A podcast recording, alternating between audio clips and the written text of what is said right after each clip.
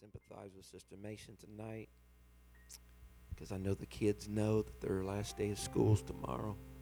Bless her, Jesus.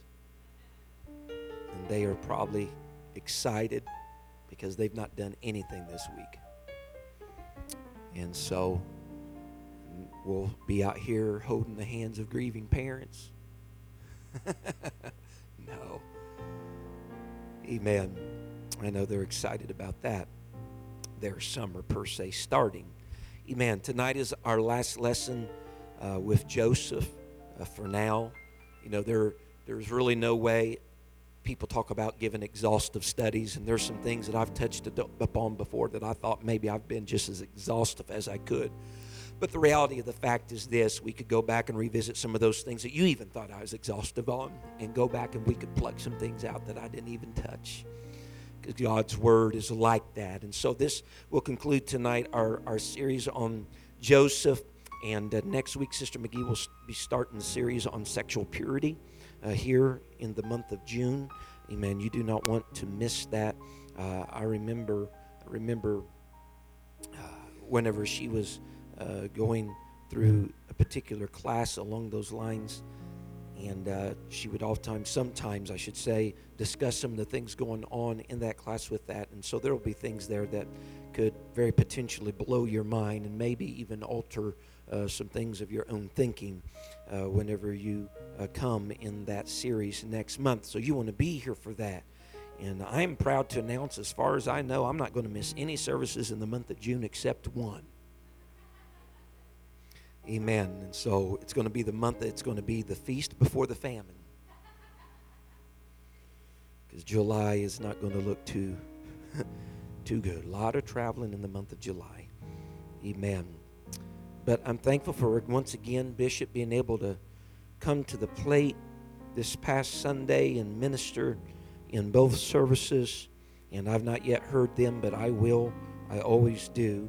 I will hear those, and so glad that he was able to do that. Uh, Brother Mason told me, Welcome home tonight. And I told him, Welcome home, because this is the first time we've seen each other since he left. Amen. And so that's just the way the old ball rolls and the cookie crumbles, as they say. I'm going to be turning to Genesis chapter number 50. Genesis chapter number 50. Amen. As you are turning there tonight, I'll, I'll be starting verse number 22. As you're turning there, just a few things to remember. Church camp in the month of July coming up, and uh, if that's if that's something that you plan on going to, please register. Please sign our our list on the back. Men's conference in September sounds like a long way off. It's out there on the bulletin board. Sign if you plan on going. Amen. For those of you that uh, they're apostolic camp ministries, um, aka Santa Claus camp. That's the very that's the very last week of June, the 25th to the 29th. If that's something that you're part of, they they have a Facebook site, Apostolic Camp Ministries. If you want to register, all the information stuff's on that. If you want to go to that camp, Santa Claus, Indiana, not that far away, or go up at night. I'm going to try to get together a list maybe for that Tuesday of that week, and, and I'll take a van and maybe some that would like to go, but don't want to drive. Man, I'll load you up and I'll take you. Amen. And so just I'm just trying to fill my week up. That's really what I'm trying to do, doing that. But uh, if you want to go, we'll try to do that.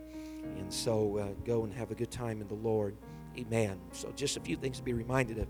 Amen. One thing, uh, Mike Penrod tonight. My wife was on her way over here to church tonight, and her heart went out to somebody, and she called him to help this person. You just never know what she's going to do. I'm telling you right now. You might, she might be taking a popsicle stick and bandaging up a bird on the side of the road. It just you never know. But thank you, Mike, amen, for doing that because that was just just an extension of the church, really, doing that. So I appreciate you doing that here this evening. Amen. Is everybody at Genesis chapter 50? Yeah. Amen. All right, starting with verse number 22. The Bible says, And Joseph dwelt in Egypt, he and his father's house, and Joseph lived a 110 years. Joseph saw Ephraim's children of the third generation, and the children also of Machir, the son of Manasseh, were brought up upon Joseph's knees. And Joseph said unto his brethren, I die, God will surely visit you and bring you out of this land into the land which he sware to Abraham, to Isaac, and to Jacob. And Joseph took an oath of the children of Israel, saying, God will surely visit you, and ye shall carry up my bones from hence. So Joseph died, being a hundred and ten years old, and they embalmed him, and he was put in a coffin in Egypt. For a little while tonight, I would like to minister a coffin in Egypt. A coffin in Egypt. Father, we come to you here this evening. God, we're grateful today, Lord, for this day that you have made, and we will rejoice and we will be glad in it. I pray, oh Lord Jesus, tonight, God, that as we turn our attention again to your word, I pray, God, that it would be able to speak to our lives regardless how many times we have read this story, these pages, these verses in this scripture. I pray, O oh Lord, let it speak to us, God, with a clear voice, afresh and anew, God, into our lives. And we will not fail, God, to thank you, Lord Jesus, for what it speaks, God, to us individually. In Jesus' name that I pray. Amen and amen. God bless you tonight. In Jesus' name, you may be seated here this evening. A coffin in Egypt. We have spent some time the past few weeks in the book of Genesis, particularly the last chapters of Genesis. Whenever we started, I think I alluded to the fact that Genesis, the book overall, is about mankind. Found there in Genesis is the creation of man, and also accompanying that is the fall of man exemplified throughout the four lives of four main characters in Genesis of Abraham and Isaac and Jacob. And our character that we have been studying, Joseph, are four men that are feeling after God, searching in reality. They are searching to really reestablish the relationship that had been lost between God and humanity in the Garden of Eden, that was lost between Adam and God. These four men, these patriarchs, as we would call them, have been on a journey, feeling after and searching after that relationship that had been lost. And yet, when everything is said of man in the book of Genesis, the final epitaph, if you will, that we come to in the last words of Genesis, that thing that's known as the book of beginnings, is he was put in a coffin in Egypt. Something about that stands out to me whenever I consider the whole book of Genesis, and that is this that void of man's relationship with God, void of that relationship from the very beginning that Adam had with God. It all just boils down simply and comprised of that few little words in that phrase. It comes down to a coffin in Egypt. Genesis begins, Genesis begins, it is the book of beginnings. It, it begins with creation, it begins with life, but it ends here in chapter 50 with a coffin. Its opening words is In the beginning, God. Powerful. We're captivated by that. There's nothing in the beginning that starts to try to prove God, but just in the beginning, God and then it's contrasted with the closing words, a coffin in Egypt. It's like, man, we like in the beginning, God, and then a coffin in Egypt. It ends with death. It ends with two notable deaths. It ends with the death, of course, of Jacob, and it, ends with the death of Joseph. And they're closing out then this first book of the Bible with a coffin. I mean, if, if you think of Genesis just as a story within itself, it's almost anticlimactic. You know what I'm saying? It's like you start out with the formation of lesser lights and, you know, greater lights and all of this and the gathering together of waters to, to give manifestation to dry land appearing and all of that, just only later to come to a place of the end of the book, a coffin in Egypt. you know. Meaning, you know, whenever you think about it, the, the, that very land that he caused to appear in the first chapter, and that mist would come up from the ground and fall upon it, that would be the very stuff, the very materials that God would make man out of. Breathe into him, and man would become a living soul. Then, for the last chapter, to find mankind resting in a man made coffin in Egypt. Everybody doing okay? And yet, in the real world, in the real life that we live today, every time we find ourselves clasping our hands at the edge of a casket for the last time at a graveside service, and we're standing there and our feet are upon freshly turned over soil where there is a, a void and a vacancy in the ground where they're going to receive a loved one or a friend we stand there sometimes, and you, you, you be honest with yourself, I'll be honest with myself, that sometimes I've stood there and had a little sense of unfairness that came over me. A little sense that maybe the scales have not really been tipped in favor for humanity at large. And times we might stand there and we might think you know they were they were taken too quickly or they had so much more that they could have offered the world or you know they're really this person's really ne- needed by their families you know right here. Or at times even pondered you know how how could this be the finality of of such a productive person such a meaningful person of everything that they have accomplished and done? And and and to think then brother alex mason that it really doesn't just really all boil down to a beautifully handcrafted box with just a, maybe a few little personal sentiments that's been placed inside by family members and friends. Is this what it all comes down to? Even sometimes stand there, bishop saying, you know, not every goal they had was achieved. Not every promise that's come their way, not every promise has been fulfilled in their life almost standing up in my spirit sometimes with a little bit of defiance and saying, hey, wait a minute here. There's something that's just really don't add up right now. Sometimes people, even the crowd, I've seen and I've done those funerals, I've stood in that place and I see puzzled looks all on their faces because what they're trying to do is reconcile the account of that person's life with this, what is often shoved on all of us, and that is this aspect of life called death. The Arab proverb says it well. It says, Death is a black camel that lies at every door, and sooner or later, you must ride the camel. Teacher, minister, and author and philosopher Robert Fulghum says this. He says, We are all born into a graveyard, meaning that the moment that you start living, you start dying.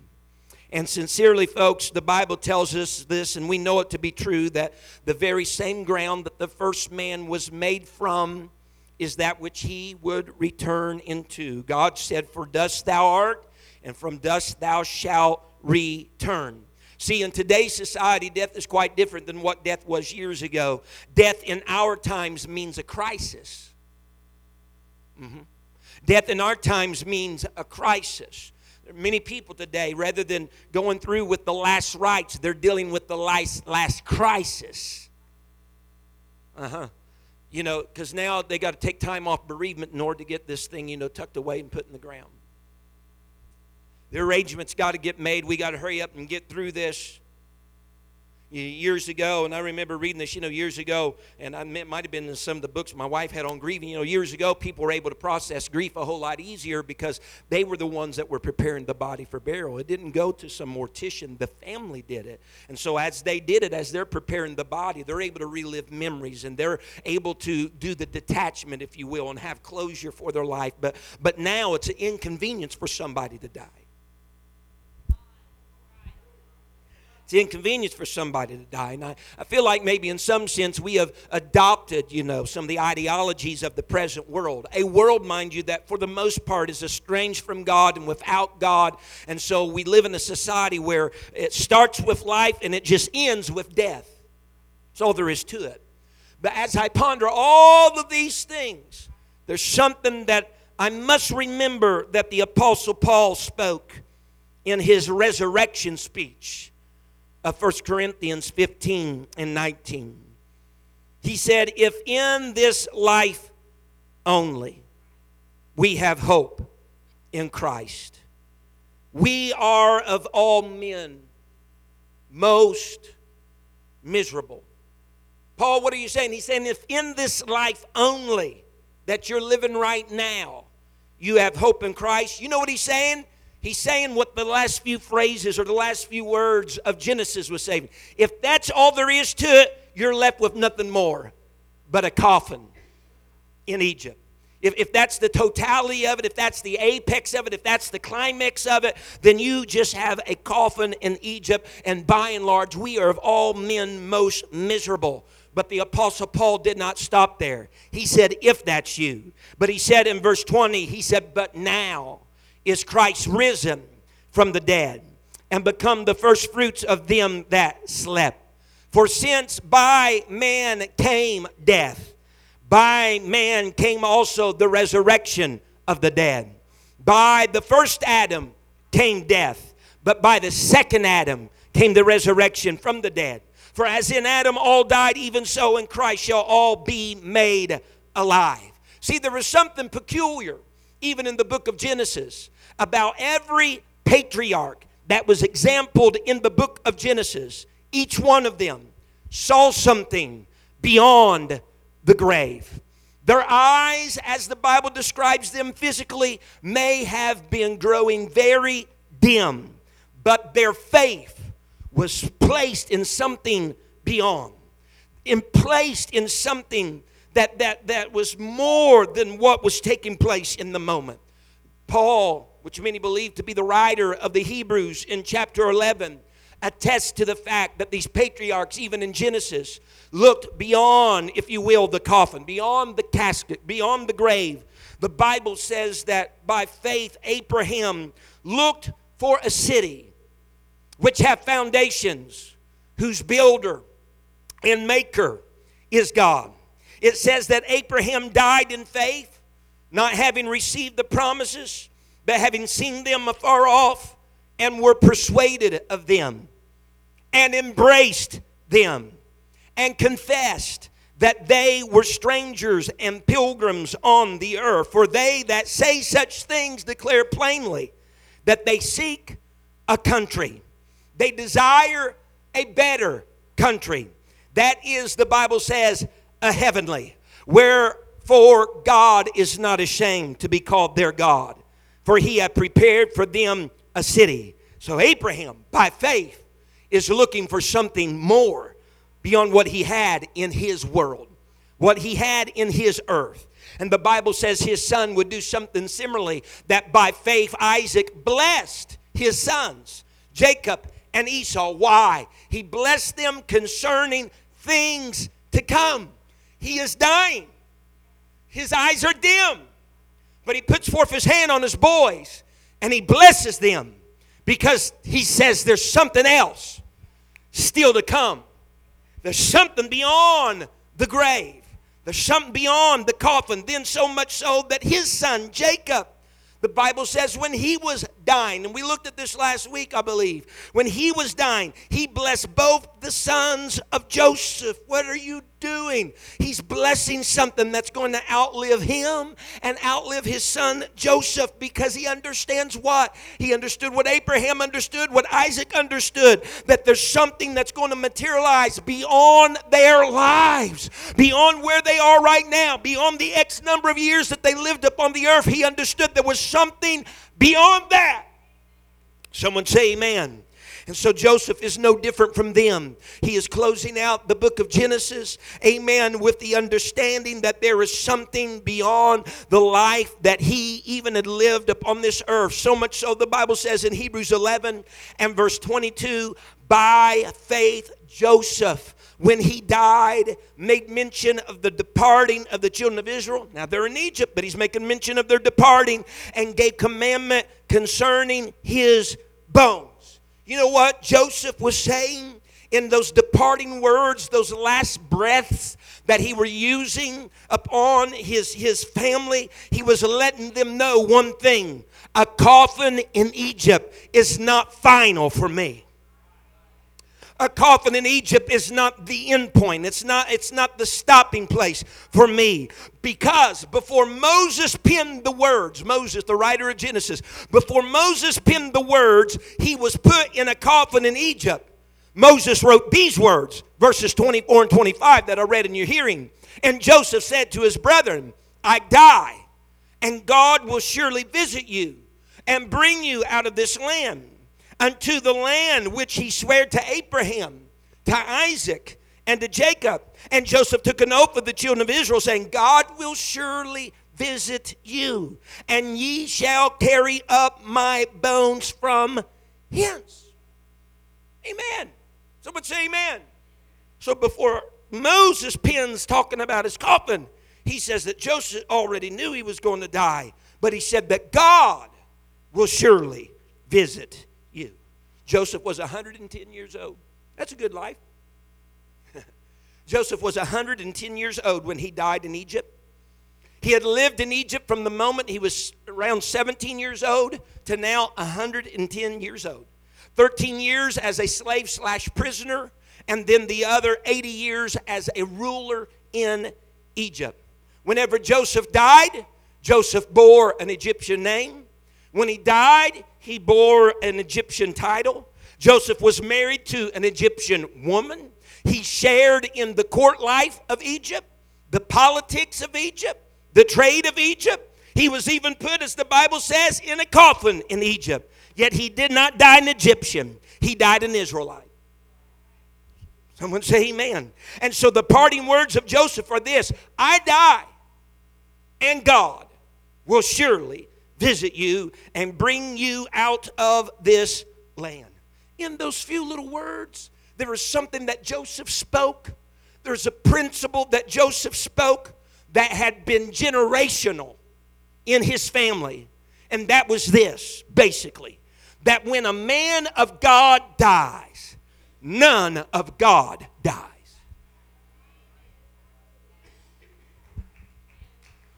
Joseph saying, I'm taking my final breath right here. They're going to put me in a box not too many days hence. I die, but God's going to visit you. This, this looks like finality for me, and you have no more me in a physical sense with you, but God is going to visit you. You don't have to worry about me dying because there is a God that is still living. Though I rest in a box, God's not contained to a box. Amen. And that has been the story of Joseph's family. That has been the story of his heritage all the way back to Aaron. Aaron dying didn't mean God was any less. Moses passing on didn't mean God was any less. Joshua dying, don't worry about it. God is still alive. Samuel, Saul, David, all the great men of old, every last one of them have a tomb and have a grave but it was no finality for God when any of the men of God died or gave up the ghost. Even the death of Jesus Christ on the cross could not finish God off. Jesus exclaimed, It is finished, not I am finished. Because although men die, God goes on. Oh, Jesus. Someone say amen. And so we have it from Abraham to Joseph. There is this common thread that is weaved throughout their lives, and that is this then that God is not finished. Huh? It's not finished. Though our lives are punctuated with the death of loved ones and Christians and saints of God, God is not finished. And God, in spite of deaths, keeps his promises. And God will bring to pass into our lives. Mm-hmm. Mm-hmm. He will bring to pass in our lives or the lives of our families or the lives of generations to come as He said He will do. God ultimately is not one that likes to disappoint. So Joseph tells the nation of Israel God will surely visit you. Right? How many times have you heard that in your life? God will. You know, God's on the, we, the terminology is always on the verge. God's on the verge. It shall take place. So we get on our porches, bat our eyes with anticipation. We're just staring, waiting. Because God has said that He would. Right? So we're, we're almost like the, the, the, the father, the prodigal, that's just looking down the road just by chance. If today might be the day that it will happen, Joseph says, God will surely visit you, but notice what he says. Joseph understands the handiwork of God. He says, God's going to visit you, but Joseph understood it's going to take patience on your part because he says, Ye shall carry my bones from hence. He didn't say you're going to carry my body. He said, You're going to carry my bones. In other words, there's going to be enough time elapsed that the form that I am now at the moment of death is not going to be the form I will be when you're getting out of here. When God pays his visitation. So, so laced in his statement is the concept. It might take some time. It might not be tomorrow. But nevertheless, it will be. Folks, if there was ever a man that understood what it was like concerning having a trial of faith, right? And the burden of, of being patient in spite of affliction, we know already Joseph knows that. Right? Has two dreams, but it takes 13 years for them to get fulfilled. Right? So if that's the case, Joseph understands this, then why couldn't why couldn't Abraham's promise that God made to him maybe take a few generations before it would become visible? And I'm telling you tonight, why couldn't it be then that there might be some years in your life before something comes to fruition that God said He would do or He would accomplish? See, whenever Joseph spoke that, he's, he's not just, those are more than just words of understanding. I believe them to also be words of prophecy. God will visit you, but you're going to carry my bones when it finally takes place. Even with Egypt, all they had perfected methods of embalming, you know, a body, even with all the perfected methods of embalming the body, he still says, You're going to be carrying my bones. And according to God's word, almost 300 years elapse from the last events of Genesis 50 and the first events of Exodus chapter number 1. 300 years. And the opening of Exodus is on this wise Exodus 1 and verse 6. It's recounting something, and Joseph died. We learned that in Genesis. But look, this is how the progress is went, and all his brethren and all that generation. And the children of Israel were fruitful and increased abundantly and multiplied and waxed exceeding mighty, and the land was filled with them. Joseph has been in the box in Egypt for 300 years. And just now, Israel is multiplying and becoming great in number as the stars of the sky and as the sand along the shore, which was promised all the way back to who? Abraham. Whew. Generations. Him even re emphasizing it at death. Still 300 years removed before it's finally coming to pass of their numbers being great. And Abraham had passed that promise on to his son Isaac, and Isaac had passed that promise on to Jacob. And, Joseph had heard his father Jacob even speaking that over his two sons, Ephraim and Manasseh, that we read last week. He said, Let them grow into a multitude in the midst of the earth. But 300 years removed from that moment, it's going to start taking place. I've read several things over life, my lifetime most people agree, and when I say people, I mean scholars, that Joseph being put in a coffin doesn't mean that the coffin was placed in a tomb or that it was placed in the ground. Most from their studying of the languages believe that it was somewhere in the public's eye so that they could see it. Meaning then that each new generation that witnessed the unburied coffin of Joseph. What are you going to do when there's a coffin over here in the corner that's not entombed or buried? Tell you what happens. I start asking questions. What's the deal with that? You know? Is that empty waiting on somebody? But that kind of looks a little aged here. What's going on with that? And you know what that does then? The answer then, these people are then met with an answer that, well, that man said that God would visit his people and that we were to carry his bones from here over there. You know what every generation then had? They had nothing more but the voice of the surety of a visitation that would come from God someday.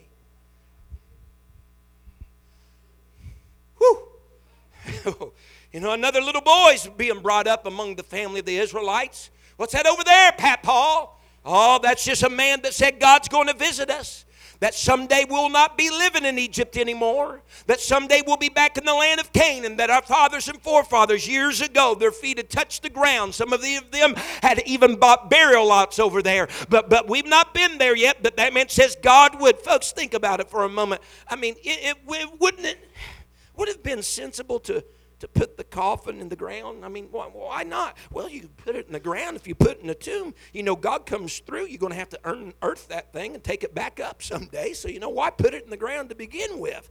And I know in our real world today, we have reasons why we place caskets in the ground about six feet deep.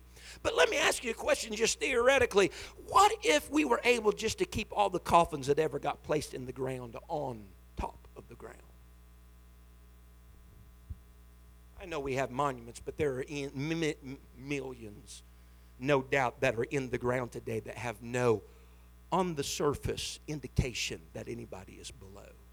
Could you imagine, Sister Trout, if as we walked along this earth today, all around us were coffins with just bones left in them?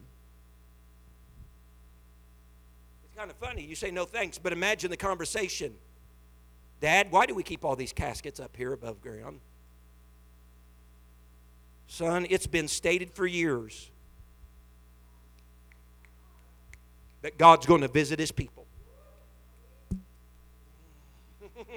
It's been stated for years, son, that God is going to visit his people. As a matter of fact, the Bible says that uh, someday that there will be a resurrection, and some will be unto life, and some will be unto eternal damnation. And so no one really saw any sense in burying them when they're going to come back out of the ground anyway.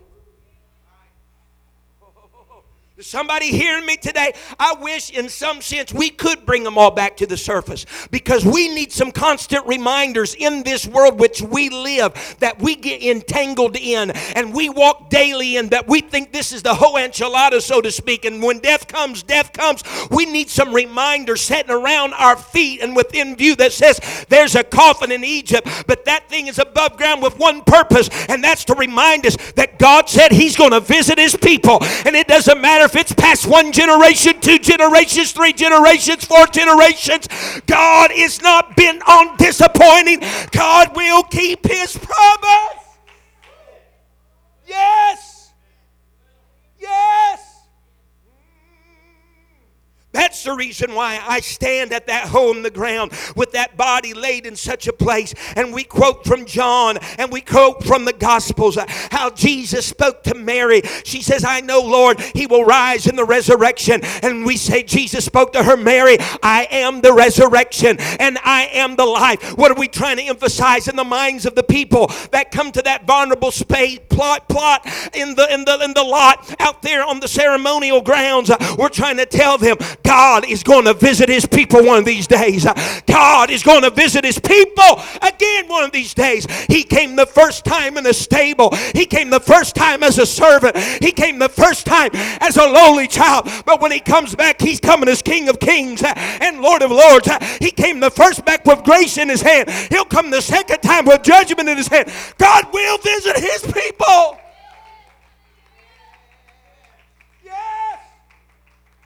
So, if there's one thing that the end of Genesis is screaming all the way back from the very beginning, is that God will visit his people.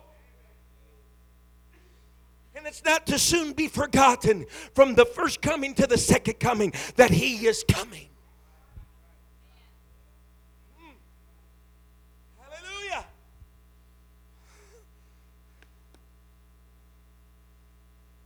See, the coffin in Egypt was not the finality. The coffin in Egypt is not the period. It's just a comma, really.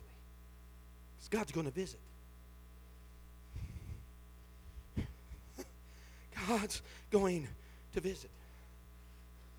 But until that time, Bishop, until that time, every time I go visit Grandma and Grandpa out in, in, in the cemetery or whoever I may pass by, or just a cemetery in general, every time I go out there, you know what that is? A reminder to me. It's not over. It's not it might not be above the ground. Thank goodness there's monuments today. It's telling me it is not over. I just don't understand this, Brim. Let me tell you something. You know, the Bible says, here's the children of Israel. They're multiplying in number. Egypt is afraid of them because of their great number. They feel intimidated by them because they are mighty. Do you know that? Do you know that, that Egypt took this grand multitude of, of Israel on and put them to be slaves and put hard taskmasters over them. They put them over a people that they knew were mightier than them. Do you understand that? They were not dealing with a weak people, that if Israel wanted to in that moment, they could have overtaken Egypt. But, but Egypt didn't just make them slaves, it made them to feel like slaves. They were mightier. Like your Bible, Exodus chapter 1, they were mightier than Egypt. But they were made to work and feel like a slave. You know what they were made to feel like? That this is this is life for you. This is it. Yet the Bible says during that time of hard rigor of, of work that they would endure. You know what I believe, Brother Alex Mason? They can make it through. Because on a bad day, all they had to do is go by the coffin that was left in Egypt. Have you ever? I, sometimes I have I have conversations with the dead. I speak to dead people. I do. I've been at the cemetery sometimes, and I've told Grandma and Grandpa some just bad stuff. Really have. Just spoke to them. I imagine rough day under the rigor of Egypt.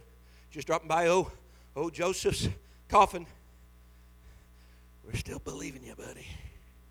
God's going to visit us. I'll go back with the taskmaster over my head tomorrow because I got a promise over here. Nothing but a sack of bones over there now. But God's going to visit you. Amen. Hallelujah. They're on the verge of leaving Egypt, and there's plague after plague that's coming, and no doubt there's intrepidation, fear, and everything that's coming through their mind. What are they doing? Man, just casting a little eye over there at the coffin left of Egypt, just for a little bit of reassurance. And the Bible says when D Day comes and they're marching out of there as a nation, as a multitude of people, the Bible says in Exodus 13 and verse 19, look at it. And Moses took the bones of Joseph with him.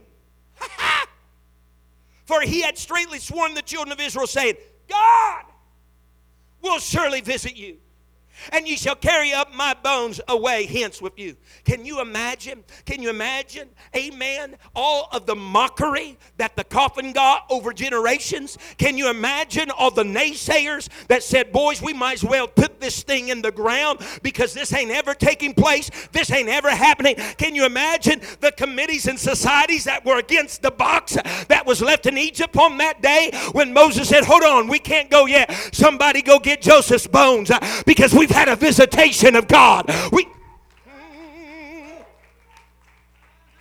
honey, if that was the case, I was going to take those that were in disbelief to be the pallbearers, you know.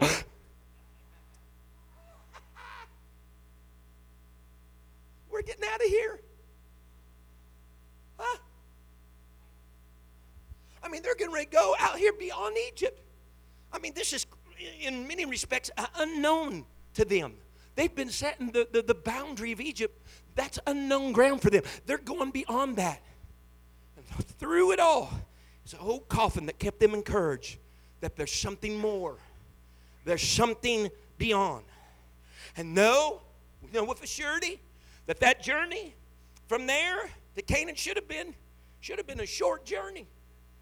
But course of disbelief and other things, they have 40 years of wandering in the wilderness, 40 years of bewilderment, And when we read of those 40 years, they oftentimes suffered hunger, they oftentimes suffered thirst, but all along, some guys over there in marching formation.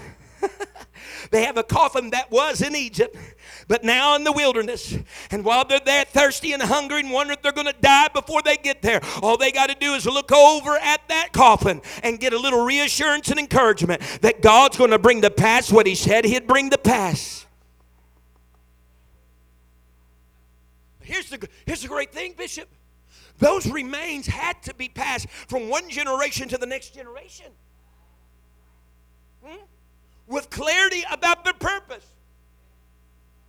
With clarity about the purpose. The children of Joseph had to hand it on down to their descendants till finally it lands in Moses' hands on their way out. And finally, Moses dies before they ever enter the promised land. And he has to pass it on to Joshua. From generation to generation, somebody had to understand that God was going to visit them. And this is what's to be done with the bones of Joseph. The Bible states these words. I'm, I'm not going to be up here much longer. I was on a short time today. I just had after lunch to put this together. We had problems back here in the back today. That's another story. Sarah Johnson caused it all. No, she actually told me about it. She told me about it all. Uh, I just given you a little static. She informed me about it all. Thank God for people that clean the church. They inform me about all kinds of things. we love you. Joshua 24 and verse 32. Look at it now. Where's Joshua at at this point in time? Not in Egypt, not in the wilderness. He's in Canaan. He's in the promised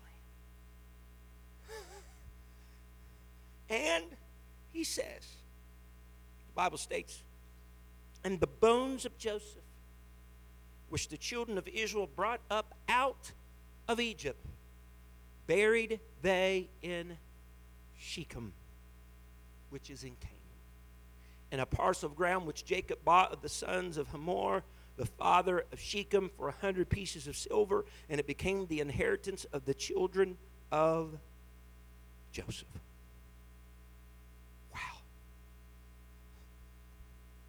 It was over 400 years before Joseph's bones were buried.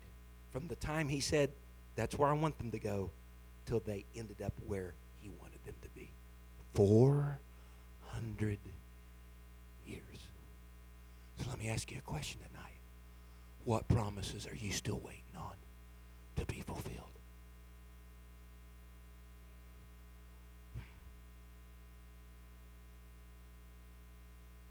The end, Sister Sheila, of Joseph's story left his family, and us for that matter, with an enduring promise God will surely visit you. And that was coming from the lips of someone that knew the truth of those words. That was coming from someone with some corn in the crib from his own life that he wanted generations after him to adopt as their own. I'm telling you here this evening, everybody that's sitting here your hope in Christ surpasses the life that you're living right now. It extends into the life that's beyond every coffin, might I say, that lays in Egypt. If you'll stand with me here this evening. God will surely visit. I don't have the time, but if I had the time, I'd start talking about that portion of land where Joseph was buried that his father bought all the way back whenever he was a teenager. I would talk about how it wasn't just a land that he bought, but it was a land that he fought for. But the series ends tonight. series ends tonight for now. God will surely visit you. Can we bow our heads in this place tonight? We bow our heads in this place.